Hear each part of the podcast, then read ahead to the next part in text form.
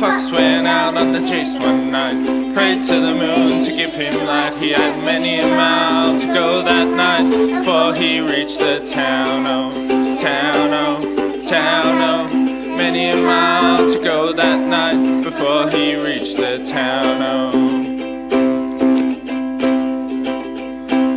He ran till he came to the great big pen where the ducks and the geese were kept therein. He said, A couple of you gonna grease my chin before I leave this town. Oh, town, oh, town, oh. Said, A couple of you gonna grease my chin before I leave this town. Oh. The grey goose by the neck, threw the ducks across his back.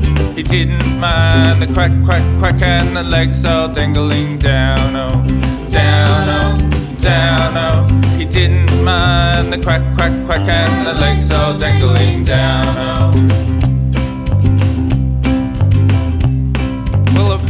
Wife jumped out of bed.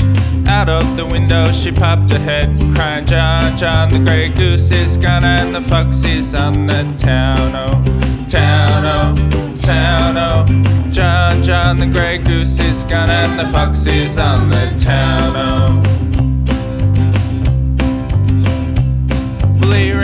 Came to his cozy den. There were his little ones, eight, nine, ten, crying, Daddy, Daddy, go back again, cause it must be a mighty fine town, oh, town, oh, town, oh. Daddy, Daddy, go back again, cause it must be a mighty fine town, oh. Then the fox and his wife, without any strife, cut up the goose with a carving knife. They never had such a supper in their lives, and the little ones chewed on the bones, oh, bones, oh, bones, oh. They never had such a supper in their lives, and the little ones chewed on the bones, oh. They never had such a supper in their lives, and the little ones chewed on the bones, oh.